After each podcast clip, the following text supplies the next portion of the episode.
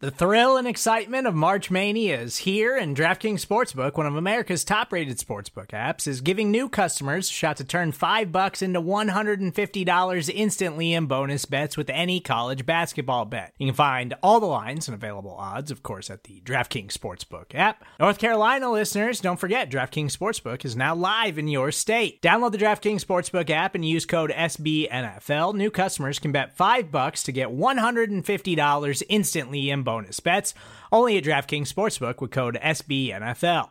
The crown is yours. Gambling problem? Call 1 800 Gambler or in West Virginia, visit www.1800Gambler.net. In New York, call 8778 HOPE NY or text HOPE NY. In Connecticut, help is available for problem gambling. Call 888 789 7777 or visit ccpg.org.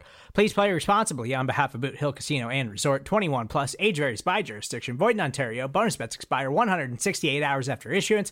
See DKNG.com slash B ball for eligibility, deposit restrictions, terms, and responsible gaming resources. Yeah, don't it sound so epic? Horns are screaming, I ain't the one you wanna mess with. Use a joke, I ain't the one you wanna jest with. The battle's coming, you only got a few seconds to run. All right. Yeah. So here we are, 0 and 7. No, not a score. That is a record of our favorite NFL franchise. My name is Matt Minich. This is Bengals Chalk Talk here on Orange and Black Insider. Not a lot good going on right now. Uh, 0 and 7. Not much to, to feel excited about. Injuries mounting uh, as they seem to every single year, but it doesn't matter. Uh, I mean, when they were healthy, they weren't they weren't winning it either. So um, definitely some some disappointing things, and uh, we'll briefly touch on last week's game. Uh, but what do we do here? We, you know, we, we we break down film. We get cranking on next week. Um, you know, we, we take the Fido approach. You know, forget it, drive on, and um, it's not actually forget it, but you can figure that out for yourself like to keep uh, like to keep my rating here. Uh, but you know, you got to move on. You got to make a plan to win, and uh, you know that's uh, that's how I look at things. Uh, so that's that's what we're gonna we're gonna do is is move on and look at it. But first, let's take a look back at something that stood out to me as just being absolutely ugly uh, in last week's game against the Jaguars, and and this is early in the game. So the Jags got the ball right away, and they drove the ball down the field. Um, now, I've talked about this before, so don't get me wrong, the Bengals defense isn't good. All right, the, the, they've got some problems. Uh, I think both schematically and personnel wise, um, they've got issues. However, um, this is a team that this is a defense that really knows how to compete. You know, and and they can they can fight and, and they step up in situations. Um, they keep this team in games. Um, and if this offense was was doing a little bit more for them, um, we could be in, in a different position here. Uh, which is, you know, you hire a young offensive coach, you think you're going to get something out of the offense, and that's neither here nor there. We'll uh, talk about we'll talk about uh, some of that next week. A little foreshadowing as we uh, in the bye week uh, start talking about quarterbacks. But right now, we're going to talk about and uh, Jaguars get the ball, drive down the field, they get down to the one yard line and they got absolutely stuffed.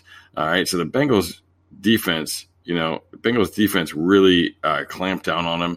They did a did a good job with this. That you know they uh, after giving up a, a, drive that went down the field, um, you know they got to fourth and one, and this is a defense that is bad at stopping the run. Uh, and Leonard Fournette is a good running back. Uh, you know, especially in a short yard situation. Um, he's a guy that can make some plays, as we talked about last week. So, uh, fourth and one, and uh, they give the ball to Leonard Fournette, and the Bengals stuffed it. Uh, you know, to their credit, they did a great job. Uh, and you know, this, I mean, honestly, a, a, goal line stand is one of the one of the most exciting, one of the more impressive things uh, in football when you can shut down a team like that. Uh, just be really physical with them. So, Bengals get the ball back now first and 10, one yard line. Uh, Dalton sneaks, pretty standard thing to do down there. They get to second and six, and uh, you know Dalton throws a short pass, uh, not quite for a first down. That puts them in third and one uh, on the 10 yard line. trying to keep this drive alive. You know, trying to really take some of that momentum that they stole with that goal line stop uh, here on the first drive and and do something with it. Uh, and they come out and they run the ball with Mixon. Now let's take a look at that play. Uh, they came out, they motioned into a bunch formation, and they tossed it. Now I get that people don't like the play call. I don't love it myself but you know, like it, it can work sometimes. I'm, I'm, I'm not the type to say, well, you never want to do this in that situation. You know, I, I, I do think that there can be reasons, you know, especially if you're looking at, at leverage of things, uh, that something like that can be successful. Uh, but the fact of the matter is, it was a short yardage situation. Um, you know, the the the, the Jays uh, came out in the defense where you know they did have a number of guys in the box, um, but to be able to you know for Mixon to run straight in the the A gap, get the uh, uh, get one yard before the linebacker got there. You know that seems a lot more possible than than working the toss play uh, to the edge, or even Dalton taking it again. Um, you know how easy would be for Dalton uh, when they have an A gap wide open uh, for Dalton just to pick up a, a single yard. They already ran one sneak earlier, but they're not taking it away here. Uh, you know, smartly the Jaguars weren't taking it away in this situation. So, yeah, I mean, doesn't make you know, don't love the play call. Uh, let's put it that way. Uh, but you know, also the the design and the execution are really something that that I question as well. So um, it was uh, you know Dalton under center. Uh, they got one receiver split wide to the right, uh, and then they motion uh, CJ Uzomah over to get into a bunch um, with Dalton under center and Mixon behind him. So Uzomah is the number three receiver in the bunch, so the tightest receiver in the bunch. Um, on the line of scrimmage, the number two receiver is Tyler Boyd, and then outside of him, off the ball, is Alex Erickson uh, as the number one receiver. So you think about it now. You're trying to hit the edge. Okay, so you're trying to hit the edge. Who are the most important players to block? Obviously, you've got the corner out there. He's not really a run first player, but he's the farthest, widest guy out there. He's got to be accounted for. He's got to be blocked.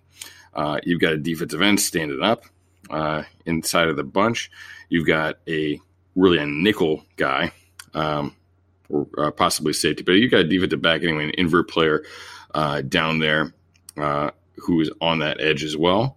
Uh, you've got a linebacker who's cheated pretty far over to that side. Really, both linebackers you've got to account for. Um, now, the only other player left on that side of the formation is the nose tackle. Um, but you're really, you know, like on a toss play, you're, you're definitely not expecting that guy to make the play. Uh, so, how are they going to account for the, these guys? What are they going to do? So, you know, first things first, starting with the corner, uh, what they do with the corner, they've got Uzomah takes a wide path out and gets a body on him. All right. Now, he's kind of pushing him. The guy does work up field. Uh, you know, this is a block that could be effective, uh, might be enough, uh, but certainly not a very good block there for for uh, Uzomah. Uh, the number one receiver Erickson blocks down on that invert player. All right, that rock down defensive back, like I was talking about. All right, and he cracks down on him from a short distance, and look at look at his look at his knees going up in the air. I mean, he's he's one of their smaller receivers. I mean, this is a corner, so it should be a fine matchup physically. But man, he is just on skates, getting pushed back, and you know, I mean, he ends up getting knocked over somebody too. But man, like he, he's just getting pushed around out there, uh, not looking pretty there for Alex Erickson. Uh, and then the number two receiver blocks down on the defensive end, cracks on the defensive end. That's Tyler Boyd. Again, doesn't do a very good job. He actually like kind of sets for it. Um, like, you know, it's not a running crack block. You can't really do stuff like that anymore, but it's, it, it's still a crack block and he kind of sets almost like he's pass setting. Um, and this is the exact opposite. I mean, you got to hit this guy right in the side and you got to get him down. You can't allow penetration. And he gives up major penetration all right, uh, and really gets in the way of John Jerry, who's pulling around to the edge. So, you know, bad job there too. That needed to be a better block. Like I said, he's setting for it. Just, just step right at him. Step right at him. Hit him. Throw off his momentum. Don't let him take a step upfield. Um, and they're messing that up. Um, now on the offensive line, uh, as I said, John Jerry, he's pulling out around he ends up having to uh, kind of loop and go deep uh, as he comes around. Uh, Billy Price kind of releases like he's releasing just like like a normal, you know, not not pulling out, just releases up to linebacker depth, and he's heading out wide here for that outside backer. Um, now, like that should really be Jerry's guy. Uh, you know, as we say, we've already got the, the corner out of the screen. Um, he, he's addressed um, the this guy, the the invert, uh, you know, cracked on defensive end cracked on. So the next guy really is the backer. Jerry's a wider player and he's pulling around. It makes a lot more sense for him to be the guy who's going to block that. Instead, Price is taking that angle. Uh, you know, is that a mistake by Price? Should he have been going for the inside backer?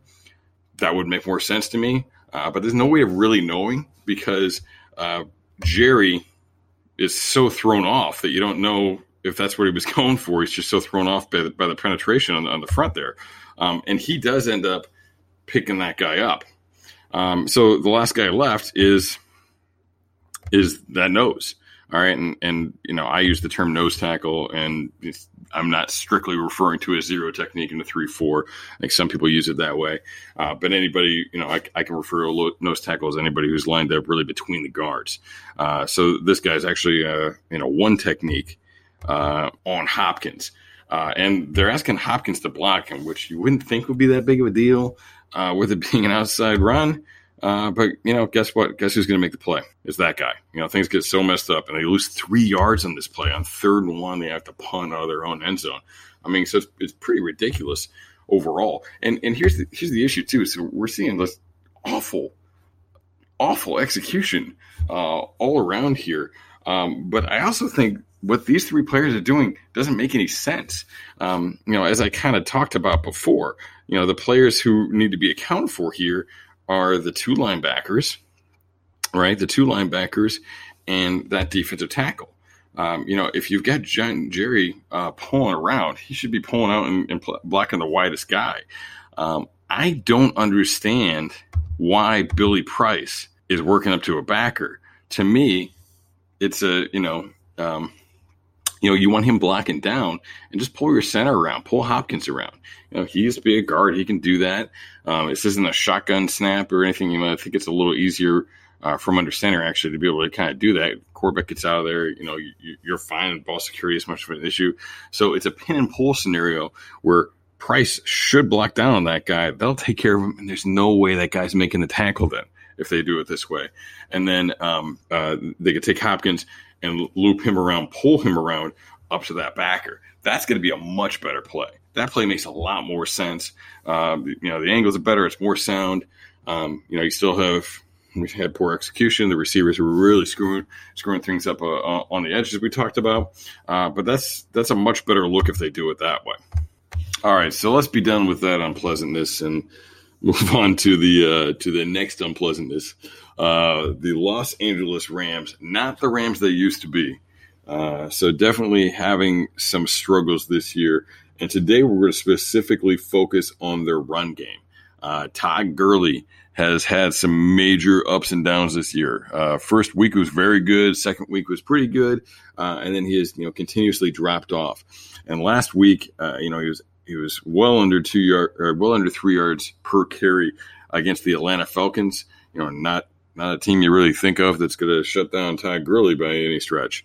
Um, so we're going to talk a little bit about that, uh, some of the problems uh, they've had, and also the successes they had. Take a look at some some uh, plays from that game, uh, and you know talk about you know these things the Bengals can do. Because uh, at the end of the day, you know something's going to give here. The Rams have struggled running the ball. The Bengals have really struggled running the ball. Uh, it's another story, but um, but the, you know the Bengals have been bad as a rush defense. They have not been able to stop the run very well. Uh, so how can they stop Ty Gurley? What can they do? Uh, so on uh, actually their their first play of the game uh, against the Falcons, uh, the Rams uh, motioned. they were in, you know, they had, had two receivers tight, and one guy kind of like, like a tight slot with a receiver spread out on the other side. Uh, they motion around, ended up getting into basically a bunch look. So they motion the the uh, the tight really tight end who was uh, in H back position over, and then they actually motioned the wider receiver inside of that guy. So they kind of changed the way they aligned in their bunch. And why are they doing that? They're doing that to set up blocking angles to for the backside, uh, really of the zone.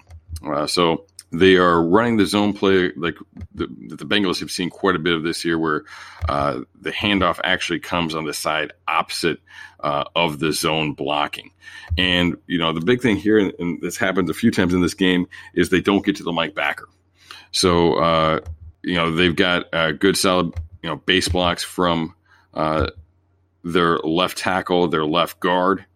Uh, you know some good blocking from the tight ends and uh, excuse me, tight end and receivers uh, on the backside, picking things up.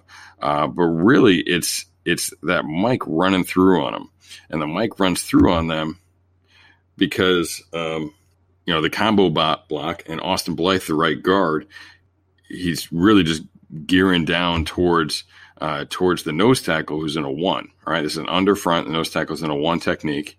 All right, and he didn't even see that Mike really run by him. He kind of like turns all the way around and almost tries to chase him.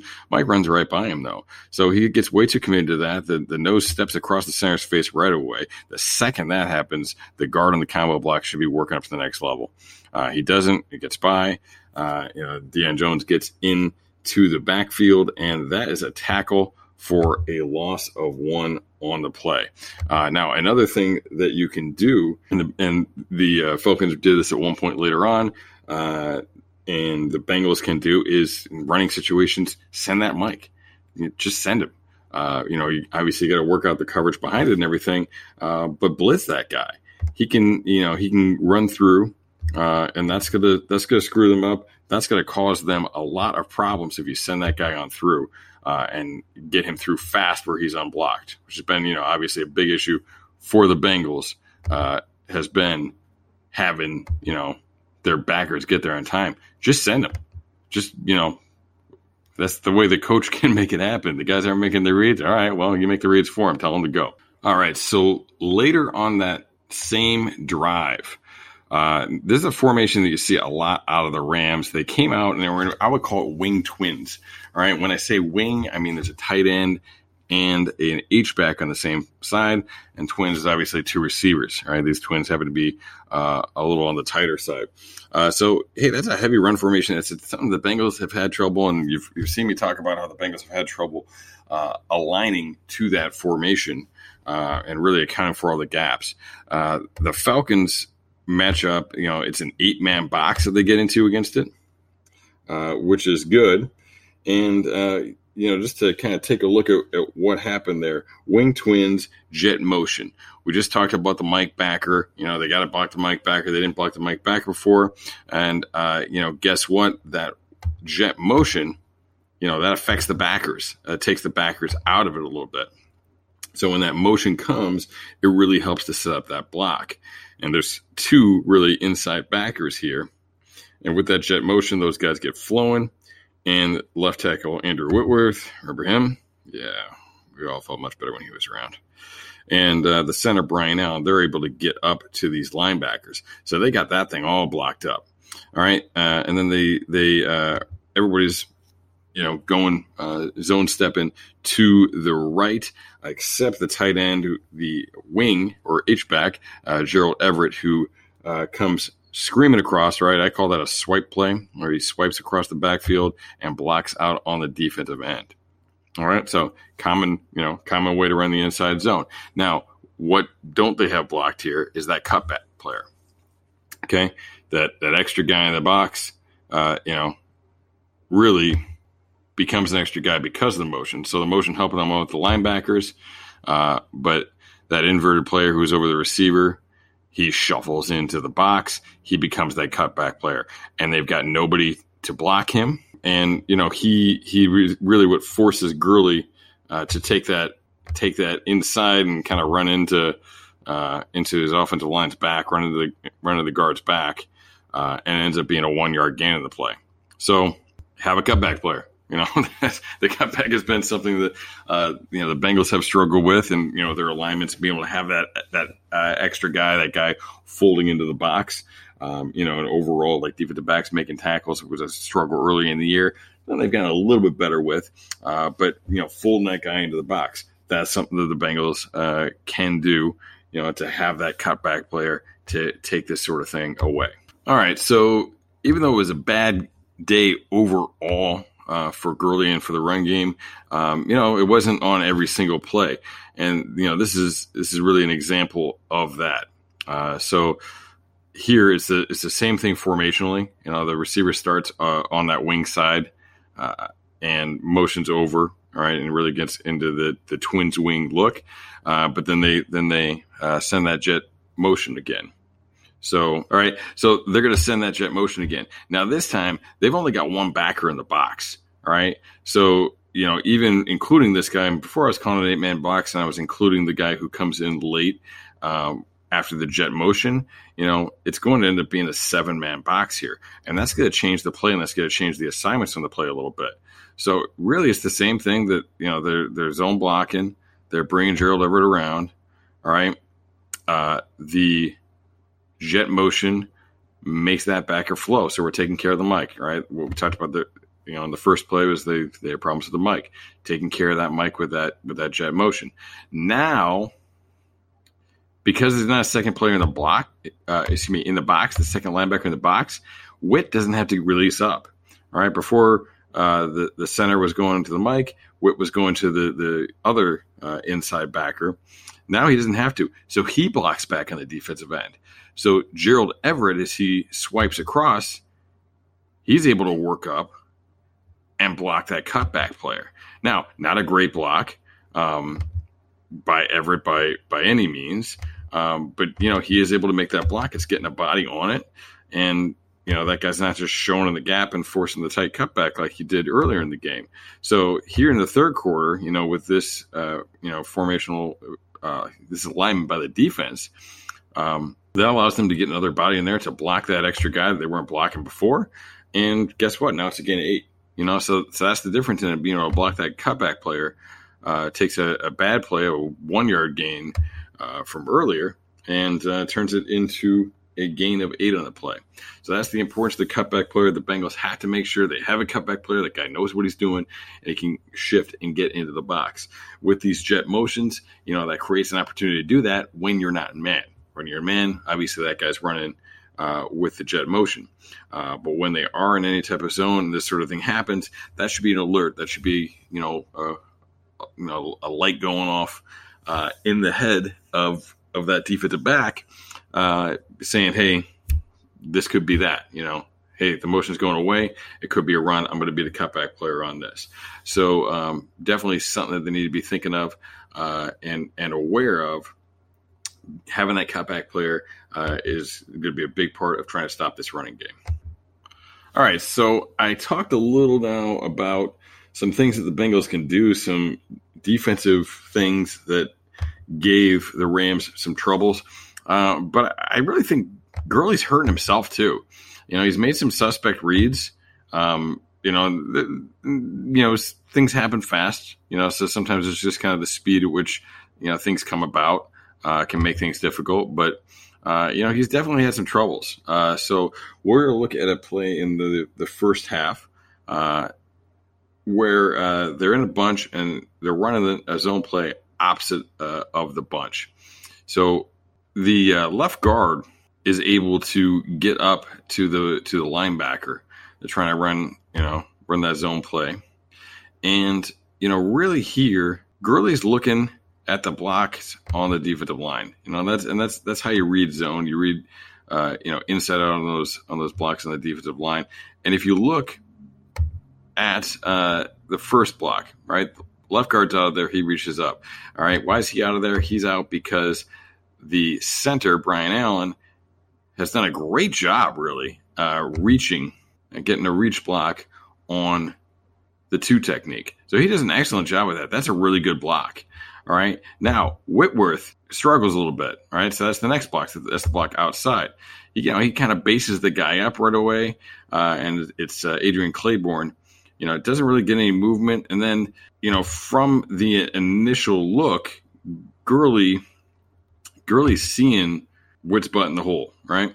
So with where Whitworth was initially on the block, he's thinking I got to go inside of Whitworth. And with where Brian Allen is out on the block, he's thinking I got to go outside of Brian Allen. So there's only one option, right? That's where he's taking that thing. Uh, but then this happens, you know, Whit, Whit loses. Uh, Whit loses on the block. Clayborn gets to the inside, like, and you know he kind of tries to bang it up there once that once that happens. Uh, but you know, so that's a that's a rough block. Um, you know, probably uh, you know, like like like I look at the read a little bit, and like I said, I understand that uh, the initial read told him to go inside. You know, that's what happened, and then the defender makes a good play there. Uh, so you know, Whit's block really hurts him on that. So later in the game, uh, we've got another example here, and and this is really you know Gurley being indecisive and, and Gurley, in, in, my estimation, just making a bad read in the long run. Uh, so it is that wing twins look again, but this time probably to help him out with the blocking angles. They take the wing and put him inside uh, of of the tight end, uh, so they shift around to get there. Now, uh, again, you know they're they're running uh, they're running at the wing side, and you know if you look at the blocks on that side of the D line, all right, the um, the three technique here, uh, the guy just outside uh, outside shoulder of the guard, um, you know he's he's like his knees getting bent, he's getting rolled up on. You know, the Mike backer is coming in to the inside, so you know that that combo block uh, is you know really successful there. So you know, definitely want to go outside of that. They've opened up that hole. Now they've got you know that that wing look there, and it's really you know a tight end and a receiver with uh, with Higbee and, and Josh Reynolds. Uh, in the backfield, so Higbee is matched up. Reynolds, you know, goes off and blocks on uh, you know the uh, the outside player there, uh, the the outs, the invert player there, right? So strong safety outside linebacker type position, and Higbee's man to man blocking on the defensive end. Now the end right away tries to come inside, and again Higby, Everett they're not great blockers. You know uh, they're they're not great blockers. So um, you know him against Takk McKinley, I like I like Takk McKinley in that. So you know right away, yeah, you want to go outside of that uh, that first block, that inside block. Uh, but, hey, as soon as you see a little bit of red in that gap, Gurley should take this thing outside. All right, there's an unblocked player out there. He's a corner. You know what? Get to the edge and, and break a tackle from a corner. A, corner. You're you're Todd Gurley. You're much bigger than Turner and him, and corners generally don't like tackling. So just do it. I mean, that's where that thing should go. But you know, overall, he's just really indecisive. He's just kind of hopping around in the hole a little bit. I mean, if, if he would have just banged this thing to the inside right away, I would have been fine with that too. He's getting more than the yard that he got, you know. So better reads, more decisiveness. Uh, so you know the problems that Gurley's having, you know, the, there there's some scheme as we as we discussed before. Um, there is you know offensive offensive line issues from time to time, um, and you know it, it's it's on Gurley as well. Support for this show comes from Sylvan Learning. As a parent, you want your child to have every opportunity, but giving them the tools they need to tackle every challenge, that takes a team. Now more than ever, educational support tailored exactly to what your child needs can make all the difference. That's why parents have trusted Sylvan Learning for 45 years as the ultimate teammate in their child's educational journey, instilling in them a love for learning and a passion for reaching the next level. And Sylvan's Insight Assessment can identify gaps in learning and areas that could be of concern for your child. It's a 360 degree view into your child's learning that you can't find anywhere else and helps ensure that your child didn't miss something in school that might put them at a disadvantage in the future. And right now, it's the best price of the year at $29. Go to sylvan29.com to learn more and get your child's assessment for only $29. That's S Y L V A N 29.com. All right. Well, the Bengals are heading overseas this week. Uh, so it is only fitting that we bring in uh, for this week's guest the man who I have personally declared the voice of the Bengals in the UK, uh, Paul Hirons. Paul, how are you doing today? I'm good, Matt. Thanks for having me. Uh, the voice of the Bengals in the UK. That I feel all suddenly very responsible all of a sudden. uh, don't don't worry. Uh, as uh, as we've talked about, nobody's listening anyway, right? Okay, that's, that's cool. when you're when you're when you're 0 7, people stop paying attention. yeah, absolutely uh, right. But you should be listening. Uh, and uh, you know, Paul's got a great podcast, the Cincinnati Cincinnati podcast. Uh, definitely, uh, definitely worth checking out. Now, there's a lot of quality Bengals content out there, and I want to make this clear because uh, I, I, realize people only have so much time on their hands uh, sometimes. I'm, always driving around all over the place. I have a lot of time for podcasts, but not everybody has that. So download everything. It's you know that doesn't take up any of your time, and listen when you can. You know we, we appreciate you listening, but you know just just keep downloading, and then it's there when you want it. So. Um, but uh, but I, I, digress. So, Paul, uh, let's let's get right to it, man. Um, the Bengals are uh, it ain't looking pretty. Uh, we're sitting at zero oh and seven. Um, how are you know what are what are your thoughts, uh, kind of basically on the season, and, and what is your mental state of mind as a Bengals fan? Matt, you told me that we weren't going to talk about football in this in this interview. I'm disappointed. Um, no, I mean it's it's the nightmare scenario, isn't it? I mean, I think Zach. I mean, they didn't add significantly uh, to the team in the off season. They had a, a, another horrendous stroke of luck with with their first rounder going down, Jonah Williams, which was who was supposed to be, you know, our bookend, our kind of our leader on the offensive line. That kind of went, well, that plan went down the, as we say over here, down the Swanee pretty quickly. Um, and then all these retirements on the line, and and suddenly Zach is Zach Taylor is already fighting a losing battle when before the the season starts. Now, you know, it is a nightmare scenario because everyone hoped that. Uh, well, I, I'm pretty sure everyone demanded this. A great majority of Bengals fans, both over here and over there, demanded a new a new direction, a new head coach, and we got that and I think we approached the uh, the new season with some cautious optimism. Obviously, Zach had never really called plays before. He was very young. Well, he still is. Still is very young. So, but we hope this sort of fresh in, impetus would kind of reinvigorate both the franchise and also the players on the team. Because I say he inherited pretty much Marvin's team, really, when you look at it. Mm-hmm. Um, now, one of the scenarios could well, various scenarios, right? Zach would come in and breathe new life, and he would get more out of the players, or a fresh approach would invigorate the players, right? Mm-hmm. And they would be a different team, or at least a better team. Second scenario would be a, a lot of the national media in the states were saying this guy's too inexperienced.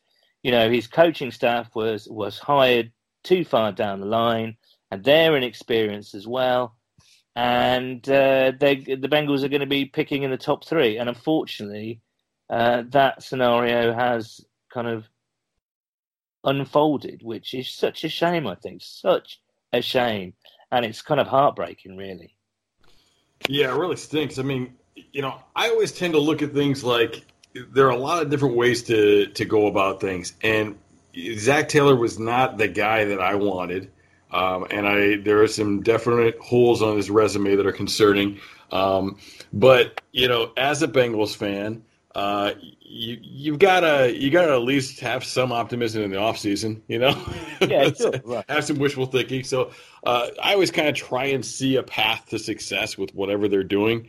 Um, and yeah, you know, really was hoping that we'd see something out of the guy, uh, whether it be just his youth being something that would, uh, you know, young coaches, young coaches, you know, generally win, at, you know, by having some energy, having something you know specific that can kind of get the team going, whether it be you know their brain or, or just their personality.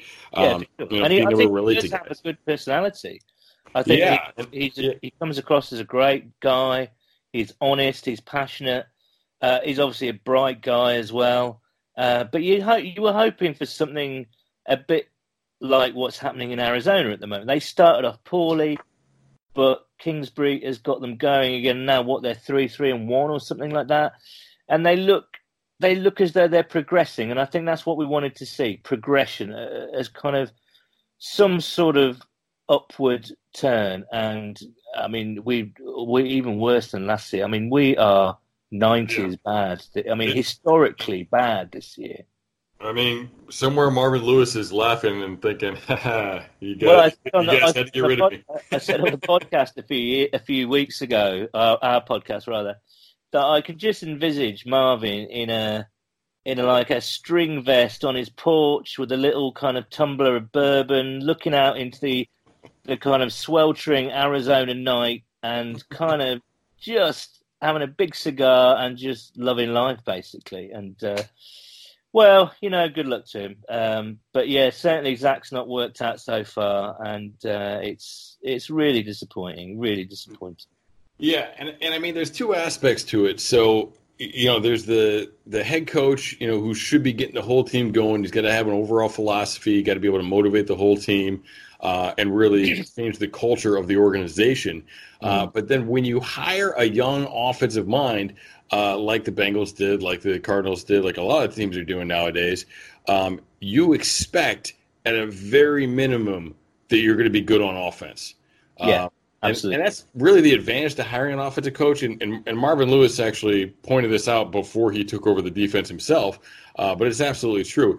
It as a head coach, you can call an offense because you're there for all of it. Uh, mm. As a as a defensive head coach, it's a little bit tougher to do that because you kind of have to be around. You know, you can't be making adjustments on the sideline. You have to be around the offense because that's when important things like timeouts and you know uh, challenges and man, you know game management things come about. And you know, so so hiring him, you'd at least like to say, okay, Andy Dalton, you know, we're gonna rejuvenate his career. Um, you know, why can't he do what Goff can do? You know, let's get him going on it. But man, I mean, like they can't even. They're rarely even trying to scheme receivers open, and they got to. I, mean, I don't get me wrong. I you know I I, I like uh, I like Tate. I like the uh, the rookie Willis who got a little time early. Um, you know, and but these are guys that can't really create separation on their own. Like uh, we got Alex Erickson out there catching a bunch of balls uh, mm-hmm. just because he's the only guy that can that can you know run fast enough to get open. Um, so I mean, it's, yeah, it's weird. It's, it's frustrating that he's not creating that scheme. Yes, even even just trying to mimic McVay to be, you know, a, a you know enough of a cheap ripoff of McVay to to have a productive offense. Um, yeah, I, I kind of I do agree, and that is, I mean, I think I, you know, sort of pre-season predictions, I think I said, look, I think this has got an eight and eight uh, season written all over. But I tell you what, I think this might be a fun off with the pieces that we've got on paper, right? Mm-hmm. And this was before AJ went down. This was, was before Ross went down. Um, I thought, you know, even with the offensive line we have, which could be a disaster, um, I expected us to at least be a fun offensive a fun offense to watch. I thought we'd get some nice chunk plays. It, you know, uh, but we would be suffering some growing pains, right? That's that would only be natural with a first year head coach, especially with someone who's so inexperienced as Zach. I, I'm just, yeah, I'm, I agree. I'm just, I'm just totally shocked at how inept we are in the running game. Even after, you know, you look at last year, we had a terrible offensive line last year, and Joe Mixon managed. I mean, they managed to open some hole enough holes for him to become the AFC's leading rusher. Which now, when you look at what's going on now, it's it's night and day. It's kind of what the hell has happened. But I will say this: I do I do wonder how much of his playbook he's able to use just because the offensive line is so awful. Uh, you saw it yesterday, certainly in the second half they were getting beat. I mean, I know the Jags have got some good people up front with your, you know, Josh Allen's and your and your uh, Calais Campbells and you know people of that ilk, but they were just getting swamped. And I do wonder, you know, whether they just don't have the personnel to kind of, you know, kind of carry out what Zach Taylor wants them to. I'm yeah, not. It's, not it's I'm not trying to shift the blame. I'm not. You know, I think Zach yeah. has to be accountable. That's the word he often uses. Uh, but I do think some of this is mitigated by by the injuries and the fact we're starting a fourth string left tackle. Um, you know, now some of the decisions. Obviously, I'm looking at Bobby Hart. I'm looking at what they. I think they've ruined Billy Price, for instance. And when I say they, I mean Jim Turner. Um, you know, um, some of the decisions are questionable, but really, I mean, the offensive line is so bad. I do wonder whether that is just kind of hampering the whole scheme and the whole playbook. Yeah, and you know, you look at uh, when McVay got to the Rams. What did he do? He he went to Cincinnati and hired a left tackle. Uh, so you know that that was definitely something that you know coming out of that system that uh, you know the way they saw uh, a benefit uh, to to beefing up the offensive line uh, and really setting that up. Um, I think a lot of the tight formations that the Rams run and that we see in this Bengals offense, mm. um, they can make things tough on you. Like it creates a lot of opportunities to get things open in the pass. It can create some some good angles in the run game as well yeah. uh, for blocks. But the the problem that you have is um, as the offense constricts, the defense constricts. And if the defense is constricted and you're trying to pass the ball, they can blitz anybody they want. Right. Uh, you know, whereas like when they get out and they're in a you know a traditional trips formation or an empty formation, you know, defenders had to get out wide. They got to be sneaking in if they're going to be blitzing. So the offensive line has some type of indicator. But if you don't have an offensive line uh, and you're running those tight formations and they've got nine guys essentially in the box, you're you're putting yourself in a bad spot. Um, I'm sure the nine guys in the box isn't going to help obviously with the running game either, as you pointed out the massive decline despite essentially the same personnel. Um, yeah. You know, really, I mean, other than Boling, you know, it's not really any worse, I wouldn't think. Um, but yeah, definitely disappointing. Uh, the O line's a great example. Um, but you know, I think a lot of players on defense you can say the same about how players are regressing. You know, Andy Dalton's the truest example. Andy Dalton wasn't bad last year, um, but you know, players. Uh, this staff is getting less out of the majority of their players. I think Sam Hubbard, Andrew Billings, um, and you know probably Eifert and John Ross. I guess you know would be. I'm sorry, not Eifert. Uh, uh, Boyd and John Ross would be exceptions. You know, uh, some of those guys are getting a little bit more out of actually. Auden Tate, I guess. Uh, but yeah, the, most of these guys look worse in this this scheme that they're running than what they were running a year ago. Yeah, I agree. I can't disagree with that at all. Really, uh, you just hope that they will, in time, begin to. Maybe it's just a growing pains thing. Maybe, or maybe you know, Zach Taylor is trying to hit square pegs into round holes. He's determined to kind of, as you say, this tight bunch formation. This it pretty much a high percentage of 11 personnel. There's no usage of tight ends despite signing these tight ends for and drafting a tight. And you could go through it, Matt. Honestly, it's kind of a yeah. bit a bit of everything. I mean, you, you know, on, on, that note, same thing with Gio. They just re up Gio when they barely use him. Yeah, um, yeah absolutely. I mean, who, by the way, there's a guy who's fast and can create separation, and we yeah. have seen very little of him lined up at receiver, uh, despite the mounting injuries at that position. Mm. Um, and yet, and yet we still see flashes from people, even on defense. I mean, Vigil yesterday was was okay. You know, made some good tackles yesterday, and um, you know, Preston Brown kind of stopped that fourth and one on the goal line. You know, we're seeing bits from Josh Tupou. We're seeing bits from, we are seeing bits from Sam Hubbard, but not consistently. Yeah. I, yeah, Tupou's a great example too. I mean, that, that is another guy who's, who, who has stepped up this year. Um, yeah, so, yeah. So there are some there are some guys, but it's just you know on a whole, it's it's you know it, it seems like it's the same guys, but they're worse. Um, you know, yeah, on, I think that's, that's really disheartening to me. That's you you as I say, you wanted to at least see a bit of progression. You wanted to see Zach and his his, his coaching staff kind of bring some new stuff out of players. Well, they certainly have, but a, a lot of players. and you look at Je- Jessie Bates, for instance, he's, he's, playing better these past two weeks, but he started off the season horribly. Mm-hmm. Yeah, yeah, yeah. Bates, uh, you know, Jackson hasn't played very well this year either. You know, some some some key guys, big time guys. Um, Lawson, of course, is injured again, uh, but you know would like to see him take a step forward. Um, and yeah, it's just uh, it has been very uh, very difficult, very disheartening. Um, Absolutely. You know, on that note, I think the biggest regression has to be Andy Dalton. Um, mm. Where where do you stand on uh, on Dalton and the future of the uh, the quarterback position? um, yeah, I, I thought Andy Dalton was symptomatic and emblematic of the Marvin Lewis years. Actually, I thought he was a you know I've never been a huge fan of Dalton but I admire him in lots of different ways. You know, uh, I always thought that um, he was always good but not great, which is something that you can probably level at Marvin as well as a head coach. Um, and I think he was inconsistent. You know, sometimes you'd have one. It, sometimes in one series, you know, one down would be a perfect pass. The next would be some sort of head scratching throwing into triple coverage, right? Um, I he started off fantastically well last year, as good as I'd seen him throw the ball. Actually, he had real zip on his passes in those first three, four games last season. And then he regressed, and then obviously the injuries took hold, and and that was it. Uh, this year, I don't see the ball coming out very well at all.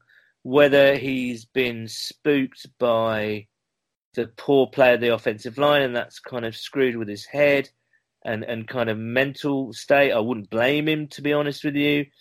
But just the way the ball was coming out. I mean, again, yesterday was a great example. Uh, he underthrew Tyler Boyd uh, when he was wide open, had like two, three steps on AJ Bouye. Uh, he he kind of a few love, beautiful passes. One to Erickson that, that Erickson really, well, he would have taken it to the house. I would have thought. Um, and then some real head scratching moments. Some a lot of balls either behind his targets or way in front. And thankfully, you've got Auden Tate to make Dalton look, you know, at least competent.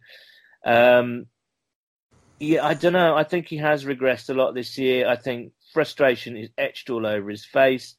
I don't blame him 100% because I think he is playing behind a line that he just doesn't trust.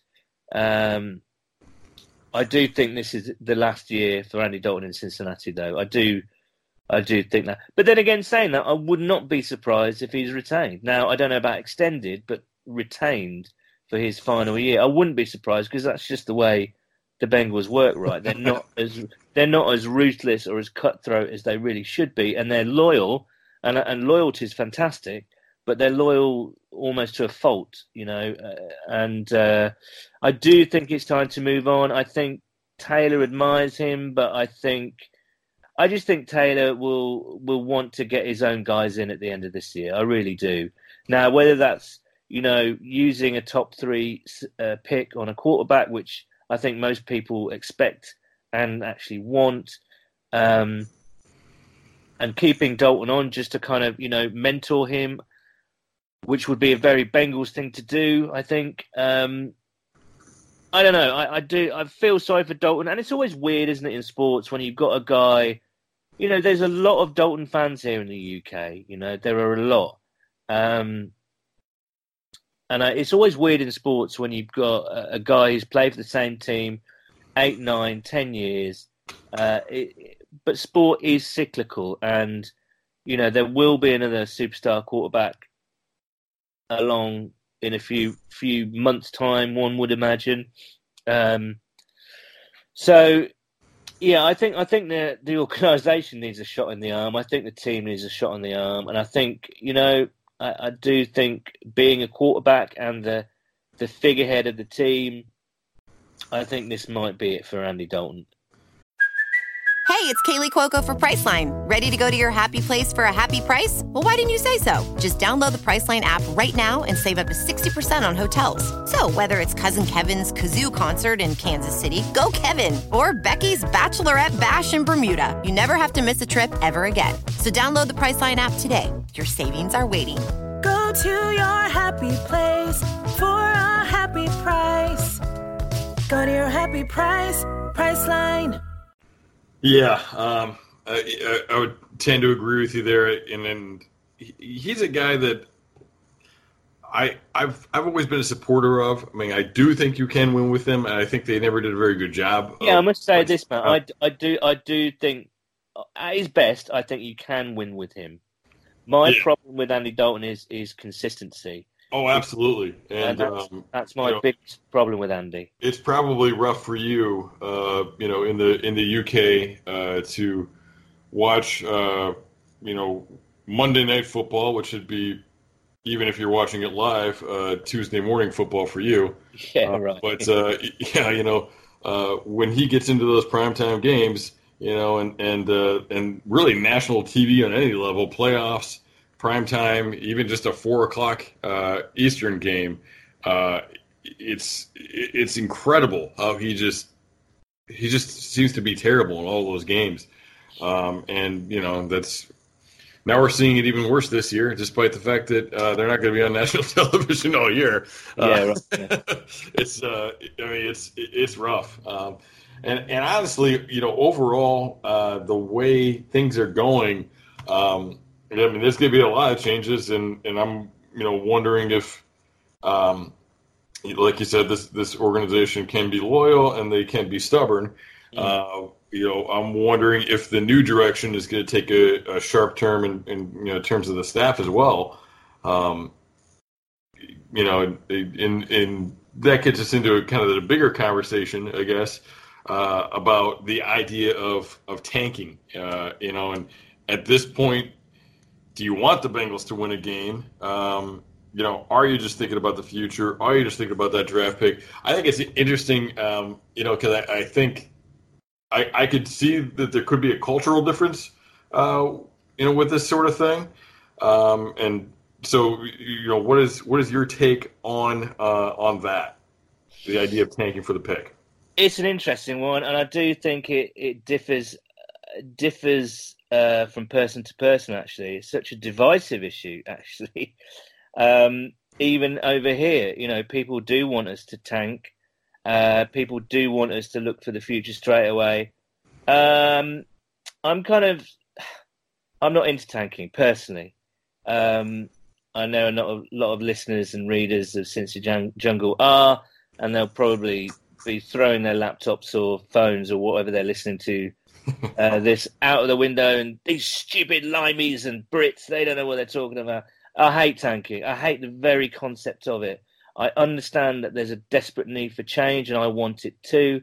Uh, I understand that uh, this thing needs to be blown up. I totally understand that there's nothing left to play for in terms of playoff aspirations or even, you know, let's face it, a winning season. I just think tanking is an insult to the fans who pay to go and see them, and an insult to people like me who pay, you know, $150 a year to watch on Game Pass.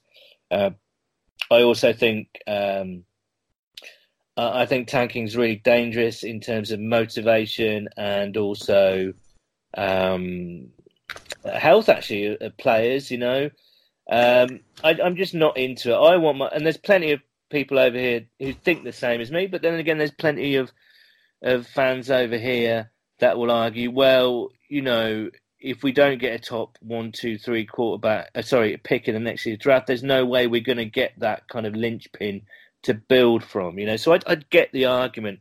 I just hate the very concept of tanking. I don't want to see any team that I support go out and uh, lose on purpose. Really, um, I still think that we're going to be picking in the top three, regardless of whether we tank or not. Uh, the talent on this team is just not there. Um, now, I actually think if we win like two, three, four games, you know, that's a little bit of momentum and a little bit of confidence. And I think at this point we desperately need it as a team and as a fan base and as a as a club. You know, um, we're still going to pick top five, top six if we finish mm. say four and twelve. So uh, you know, there's at least going to be three quarterbacks in that top five, I would say. Um, so, I mean, I'm I'm against it, but I understand the argument for it.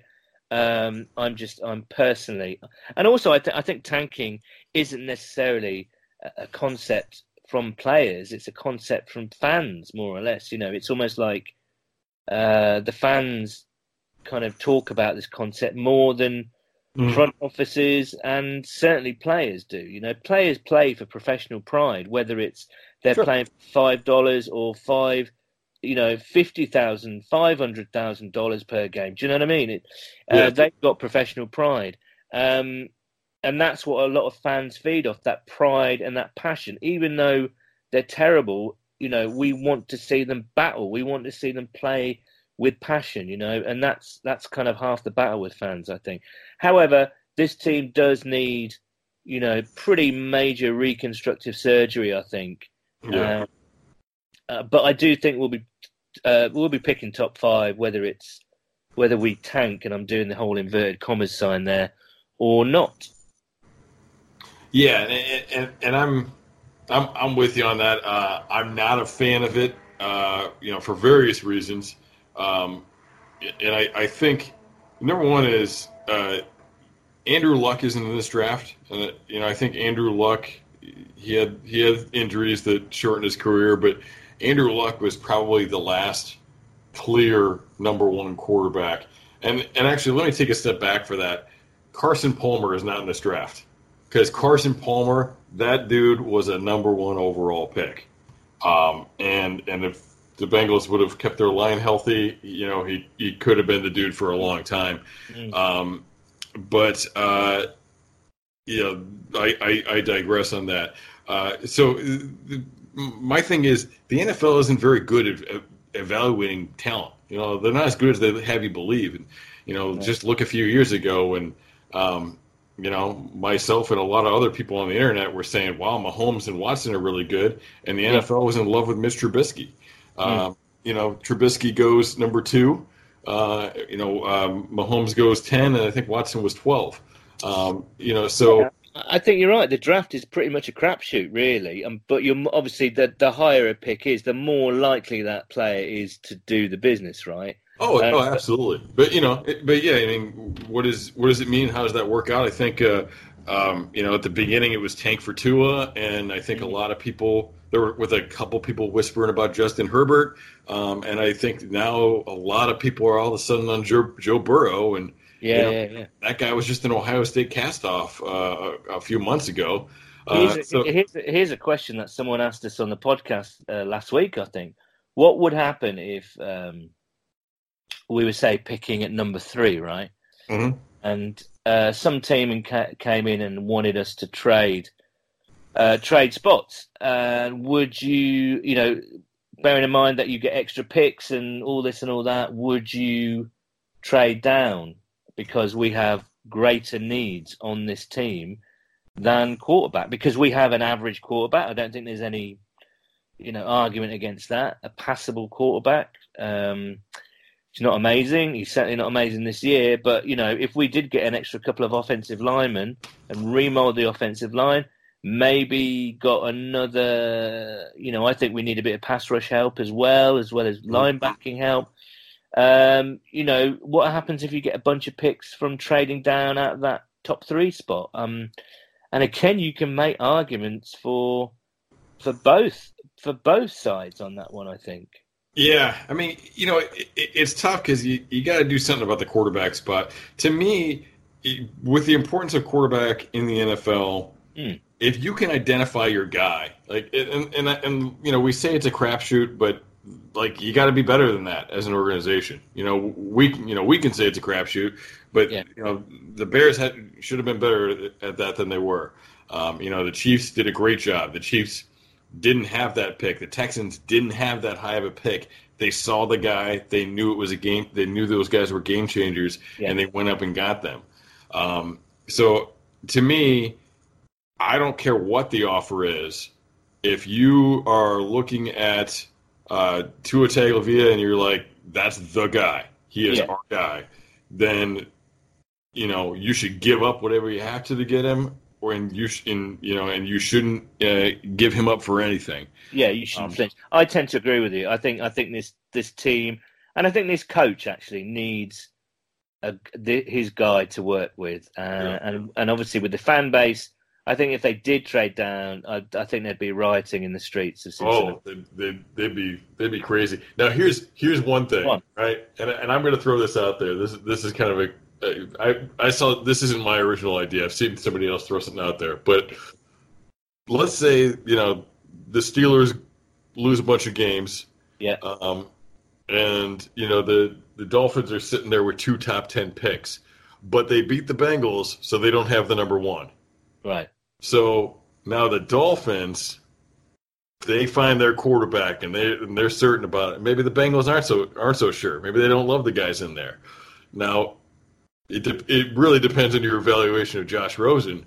But if you can get Josh Rosen, pick up those two high picks, take at offensive tackle, and and uh, Chase Young, the edge edge rusher. certainly be an Yeah. option. Now that's a conversation. Yeah, yeah, yeah, Now, yeah. that, now that's a game changer if, if Josh Rosen if you know if you're on the pro side of Josh Rosen. yeah. Um, I mean, you know, uh, objectively, uh, taking the fan hat off for a minute, uh, getting traded to the Bengals for his third year is like the only way Josh Rosen's career could get worse. But uh, uh, but you know, like like something crazy like that, maybe. I- guess what I'm trying to get at is the quarterback has to be addressed as part of it. I think. Yeah, I think so. But But, I also don't- but if there's a way to accrue extra picks and to do some, just make some aggressive moves, that the kind of aggressive moves uh, that this organization is not known for, because there are a lot of holes to fill. Um, and we need to, I mean, we need to get better on the offensive line to give a new quarterback any chance whatsoever. Absolutely. Um, so you know there might be some movement. You know there might be some movement in this trade. You know coming up this week in the, before the trade deadline. I Mhm. personally doubt it very much. I just don't think they're tuned in. Maybe they are. Maybe with Zach on board, that maybe Zach's banging that door of Duke Tobin and, and say, "Come on, we need to do th- something. If not for now, next year." Uh, I hope he is. I do hope he is. Yeah, no, no, absolutely, and, and I think um, you, you know that's a, something you have to look at with uh, when you have guys going into free agency. I mean, clearly the season's over. Um, you know, if they win, if they win nine straight games, they could sneak into the playoffs, but that's literally what it's going to take.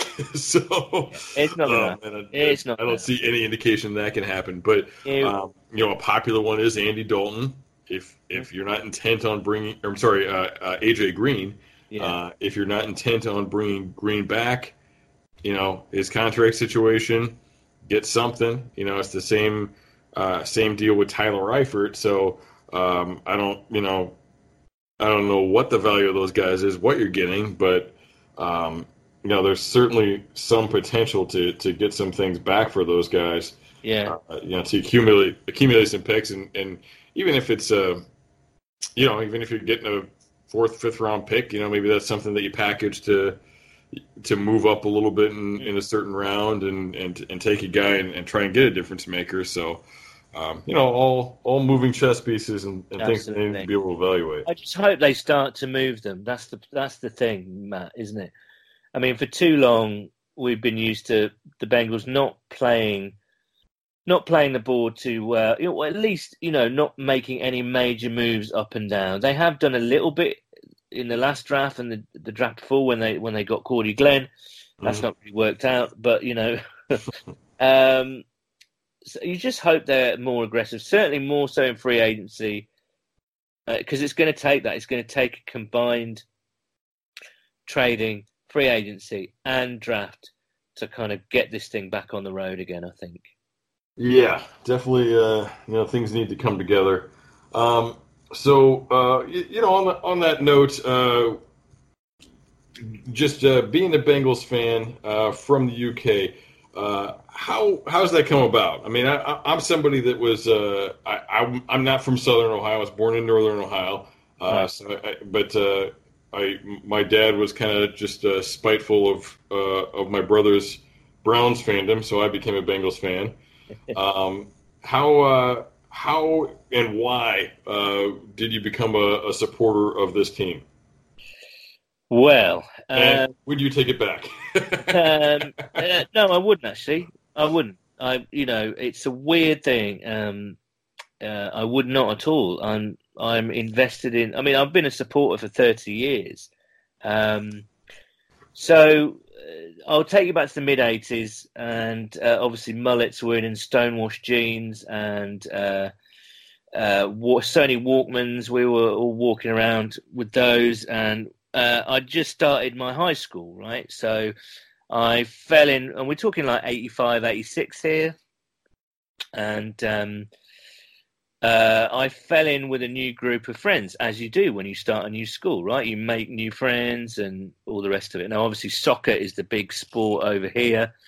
Um, but uh, these new friends that I uh, started to hang out with, they were really, really into the NFL because the sport, uh, the American football, gridiron, whatever you want to call it, it was just starting to get really popular over here in in a sort of cult kind of level of, of, of popular, you know. Um, the year before the Bears won the Super Bowl and uh, William the Fridge uh, Perry was all over the media, the newspapers over here completely bought into him. They loved him.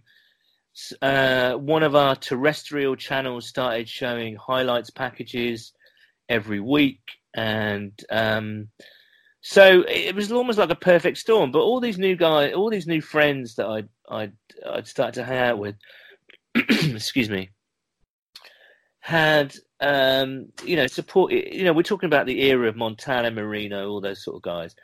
So those were the most popular players. So you had, you know, I used to hang out with 49ers fans, Dolphins fans, you know, and uh, Raiders fans. The Raiders were always popular.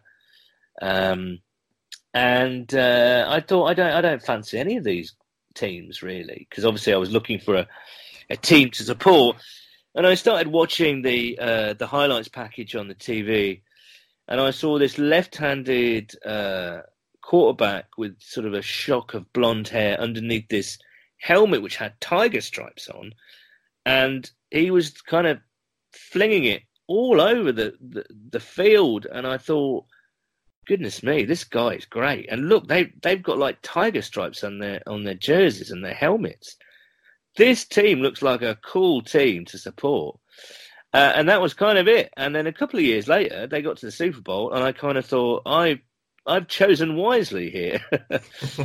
and then the 1990s happened, and I realised I d- hadn't chosen as wisely. And um, but I think you know once once um, one of the around the NFL guys, um, Greg Rosenthal, um, I think said this perfectly. He said that when he started coming over here, and the around the NFL guys started coming over to London to uh, to go to the to the games, and there's kind of there's other you know there's stuff around the games that you can go to, like a big parade in on one of the main streets here in London that's put on by NFL UK, and you know they bring players out and they've got kind of stalls and drinks and around the around the NFL guys absolutely loved it, you know, and of course you know loads of people listened to them, so they were kind of like superstars over here. Um, but Greg sort of said this is this reminds him of fandom about like 50 years ago in the States. It's very pure because, of course, we're like four and a half thousand miles away from, in this case, or in my case, Cincinnati.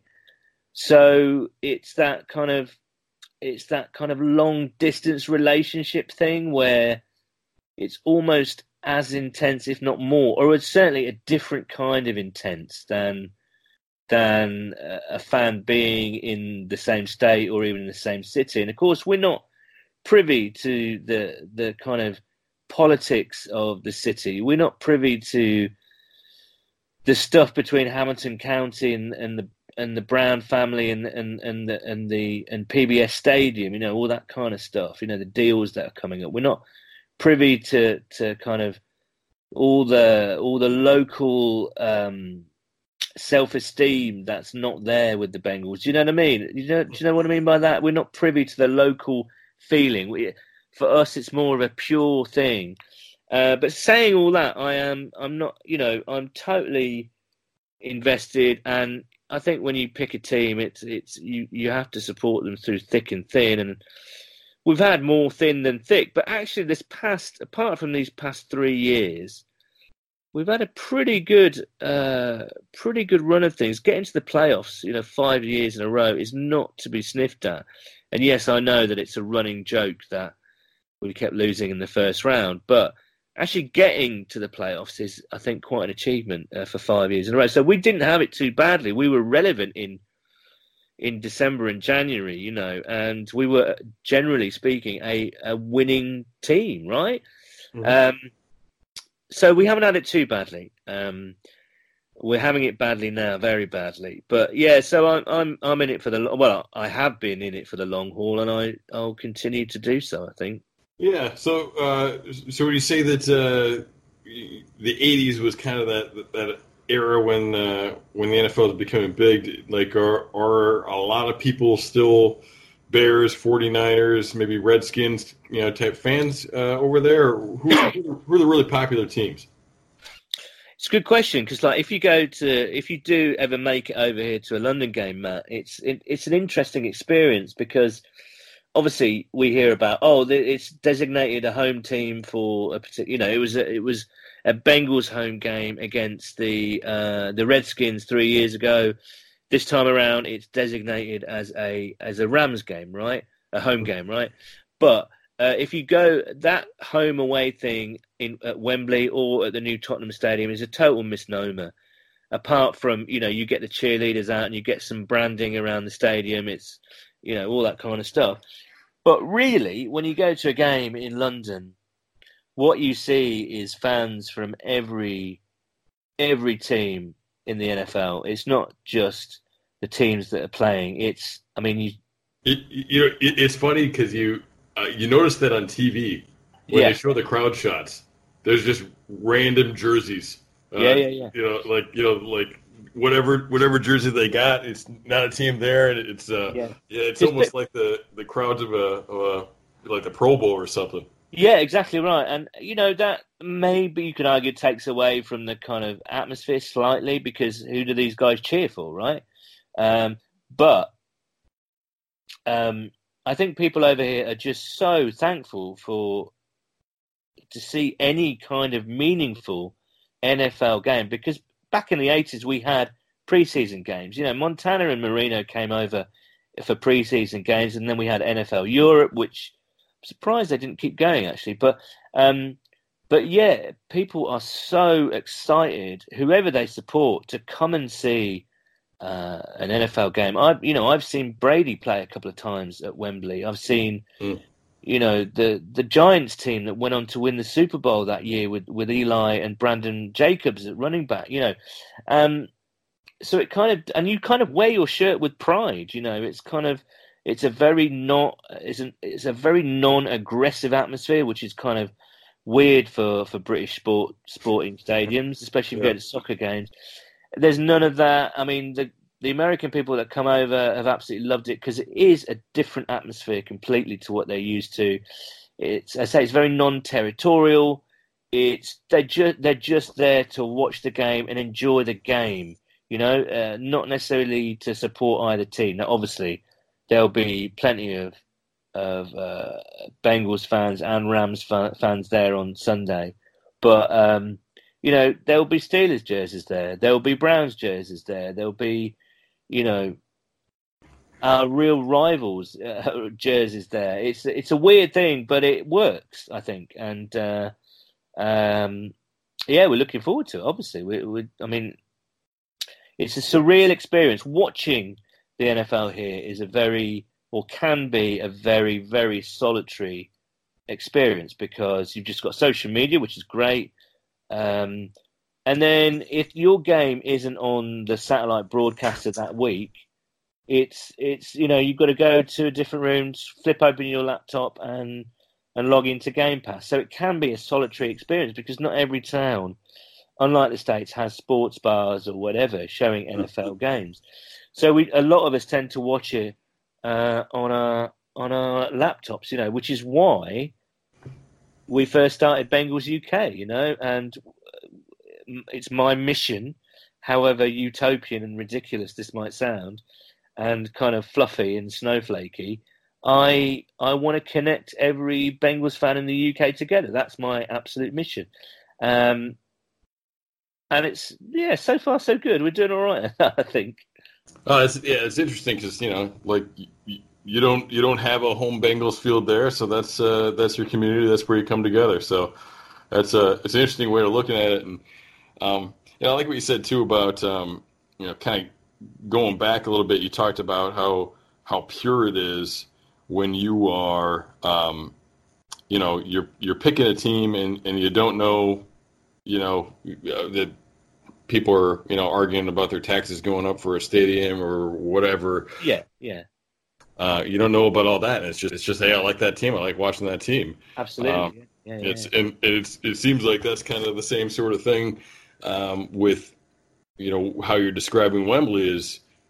Well, hey, there's a football game. Well, you know that's not my favorite team, but there's not an NFL game here every week, so let's yeah, go. So I, I, might not ever get to see Tom. Tom Brady is in the same town as me. I hate the Patriots, but this guy's arguably the greatest quarterback of all time. Um, so why am I not going to go see him if he's in my hometown? If he's going to play, mm. if he's playing about five miles away from my house, do you know what I mean? It's like yeah. it's a no-brainer. But while I'm there, I'm yeah. sure as hell going to represent my Bengals. Do you know what I mean? So oh, yeah, yeah.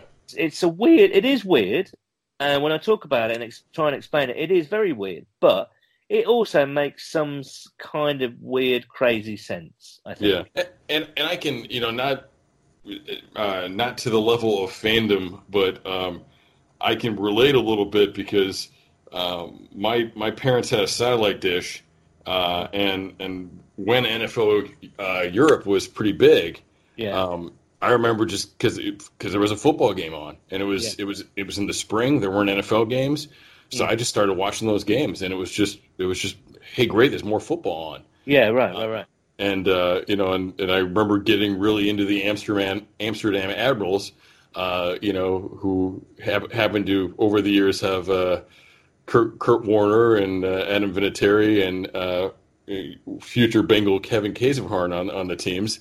Uh, so you know, so that, so that was some cool stuff. But, yeah, yeah. But, but, yeah, so like it was it was more pure because it wasn't uh, you know it wasn't my my my true fandom really. Um, I could see if if it would have gone on, you know, that I, that I could have gotten, uh, you know, pretty excited about it, especially if I was for some reason star for football here. But yeah, right, right. Yeah, no, I mean that's very interesting because it is, um, you know, it, it is something that, that I always wonder about. You know, how do you how do you do that? And even, um, you know, I this is this is like my my dream idea for like a podcast. Um, that I, I, would have to have a much better budget than what I have uh, to do, but um, you know, it, would probably be great if, uh, like, uh, like an old pro or somebody did it, but um, like just traveling around the country uh, or or overseas or wherever, and like just going to like, you know, Montana and just like, yeah, what sports do you follow? And what, yeah, right, just yeah. like why? How did that come about? You know, because yeah. you see some you see some interesting things and some weird things that, you know, like just some something happened at some point, you know, in in life and you know, like a bunch of you know, like a random town. They're all, you know, they're all they're all Chicago Cubs fans for some reason. Yeah, yeah absolutely. so. I mean, yeah, I agree. I think that's a that's actually a really good idea for a podcast. Um, but anyway, we'll we'll discuss that later on. Um, um, I'm furiously writing notes here. Uh, I'm going to. You, got to be able to travel though. You got to have the budget well, to travel.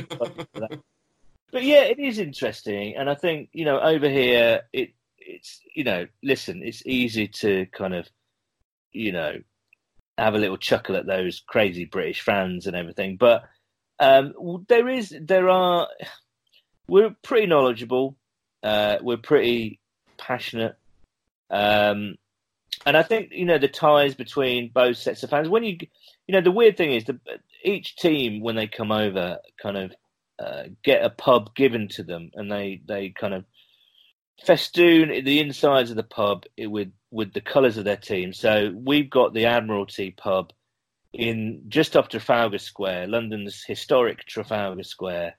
And it was there three years ago. And I tell you what, it was the most insane weekend. Even the American people who are used to packed sports bars screaming and hollering at screens, they couldn't believe it. And I think us British fans get so excited when we're in the same room as other Bengals fans because we only get to discuss Bengals stuff online on Twitter or Facebook or whatever it is. But when you're in the same room as a bunch of other Bengals fans, and not only that, a whole pub full of Bengals fans, um, it is the most surreal thing in the world. And also, you just want to talk. It's, it's like you're on amphetamines or something like that. You just cannot stop talking.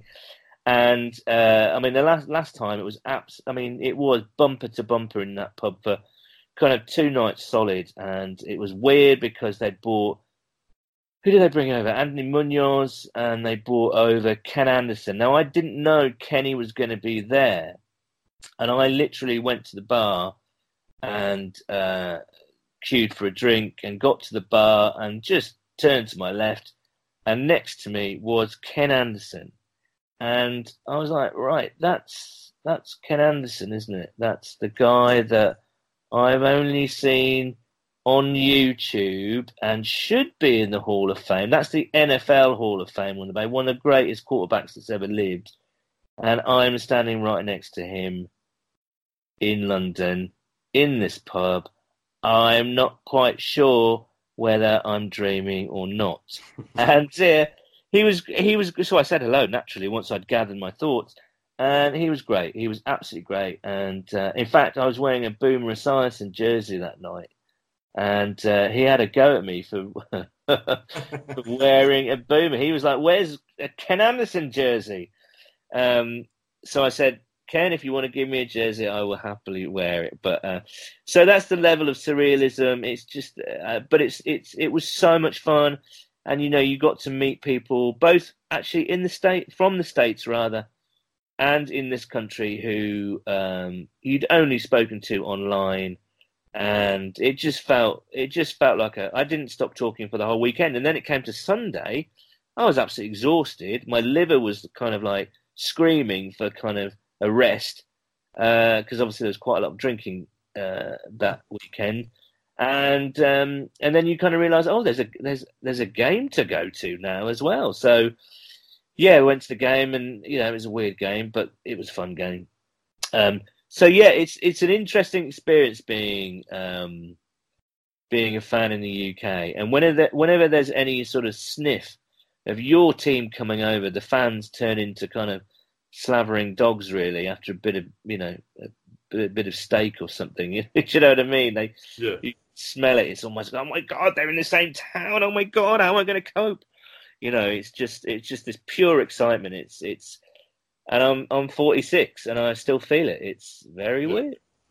You, you know, um, you you described it as a long distance relationship. Yeah, I was thinking, um, you know, there was the, the, movie Dogma. They're like sitting at the airport and they're watching people come out and they're talking about how, you know, like that that moment when you pick somebody up at the airport, you forget about everything that's bad in the relationship and like you know, and it's just like this moment of joy. Um, so the Bengals are 0 and 7. Um, are, are Bengals fans uh, are, are, Bengals fans going to open them with welcome arms because this is the only yeah, opportunity they are going to get and they I miss them? They or? I think I think they will. I mean, everyone's really really pissed off over here, and some I'm, I'm trying to be fairly rational about it. You know, it is sports. Sports is cyclical, and uh, you know we've we've had a reasonable run in kind of the postseason. Now it's time to rebuild.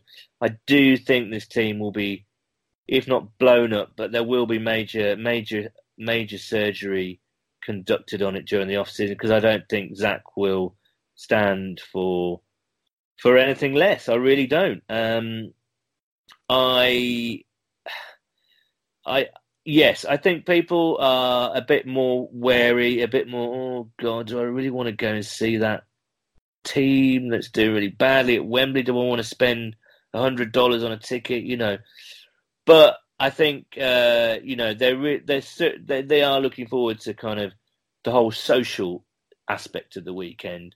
And you know what? It, it, you know, let's face it, the team will probably get beaten this weekend. Let's hope it's not.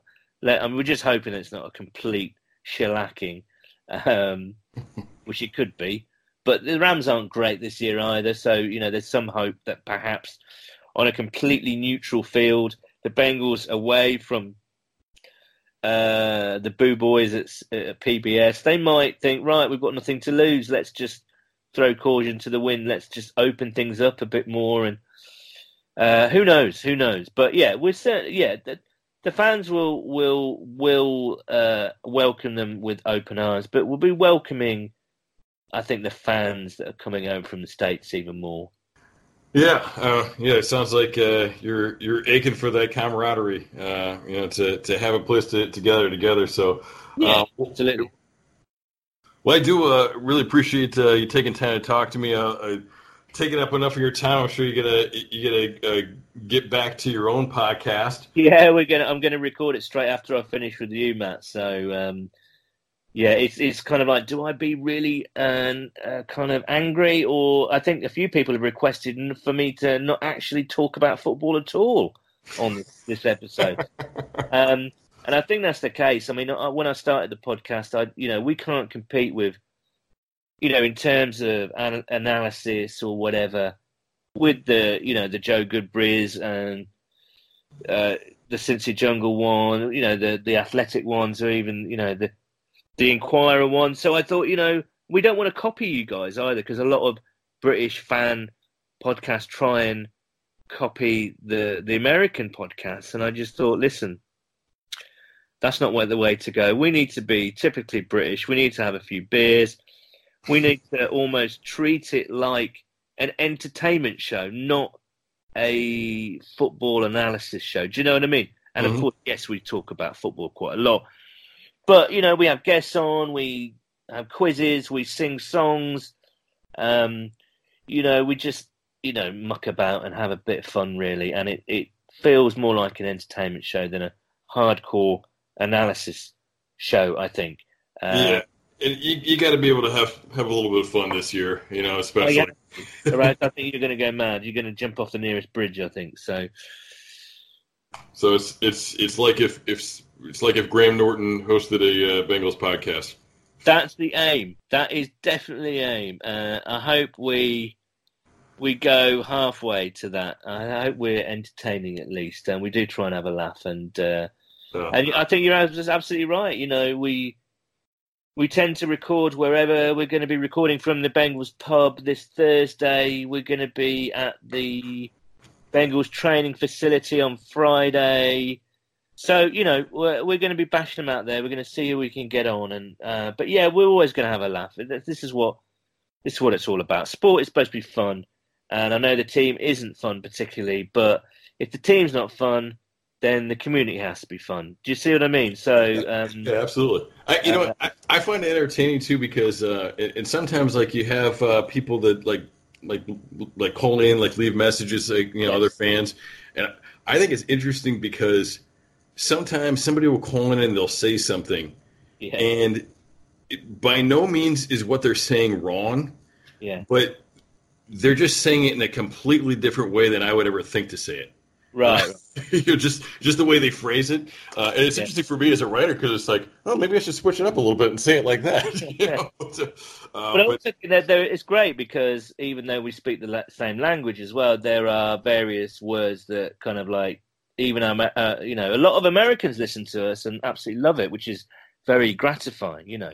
Um, uh, and makes it all the worthwhile. But they kind of say, no, no, no, don't, don't, don't drop this these British kind of phrases or whatever. We love it, you know, because it just makes us laugh. And and so the, you know, uh, my co-host Nathan has the broadest Cockney accent. He sounds like Dick Van Dyke in uh, Mary Poppins. You know what I mean? Uh, but he's an actual Cockney. Um, so you've got that going on, and you know he's got a very he's got a vocabulary all of his own, and I'm I'm sure like a lot of our American listeners are furiously googling some of the words and phrases that he says and yeah, uh, I've, I've, been guilty of that myself. Yeah, there's, I think that every, every once in a while there's, there's some kind of phrase I'm like, that's really interesting. What the does it mean? I think I know what he means, but I'm not quite sure. You know, yeah. but I think that's I think that half that's half the fun, and that kind of adds to. I don't know. That adds to our unique flavour, I think. And uh, I mean, to be honest with you, most of our British uh, listeners have to Google what Nathan says, so that's fine as well. Um, but yeah, we have a, you know, it's all good fun. And if you'd asked me sort of ten years ago whether I'd be, you know, talking to I don't know Carlos Dunlap on a podcast about the Bengals, I would I would be laughing in your face for about ten minutes straight. Um, so uh, it's it's been it's been so much fun, and um, and we will continue to have fun. You know, I mean, again, it's diff- it gets more difficult when the team's not winning, and obviously we're not winning at all in any way, shape, or form this season. But uh, I'm uh, I'm I'm still going to have, have have fun. You know. Yeah, yeah, absolutely. So, uh, so once again, it's the uh, CinciNatter podcast. Uh, anywhere else they can they can follow you or, or yeah, well, we uh, um, SoundCloud hosts it, um, but we're also on Spotify, Apple Podcasts, and Stitcher. So go and search for CinciNatter. Uh, we are on Twitter at Day underscore UK and Bengals UK on Facebook. Uh, so yeah, come and say hello. We're a friendly bunch. All right. Well, thanks again for joining me, and uh, hopefully, hopefully you can bring us some luck this weekend. Fingers crossed, Matt, and uh, I appreciate the time. It was good talking to you, mate. And keep on with the amazing uh, film reviews.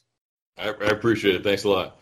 Right. So uh, that's going to be it for today. So honestly, it's it's getting a little tough uh, to, to, bring you new content because there's so much uh, with the Bengals that is repetitive. So many of the Bengals problems we keep seeing week in and week out, uh, and that's you know not not a very strong endorsement of of the coaching that they're getting. That a lot of these problems aren't changing. So.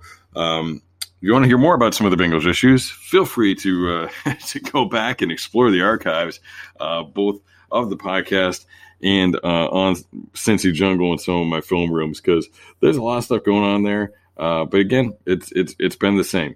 Uh, stick with me. You know, when this team gets better, we're gonna have some really cool stuff for you. Um, and and I I will keep bringing it, keep breaking down that film, and and, and you know, bringing you some some fun stuff, and and you know, giving you an inside eye of what's uh, what's going on, breaking down these plays. Uh, I do appreciate you joining me, uh, and hoping you know, hoping to get another win, uh, or excuse me, hoping to get a first win here. Uh, and uh, and do some good things. But keep an eye out. You know, next week on the bye week, we will be looking at quarterbacks. We will be talking about uh, the NFL draft and the quarterback position. So come back for that.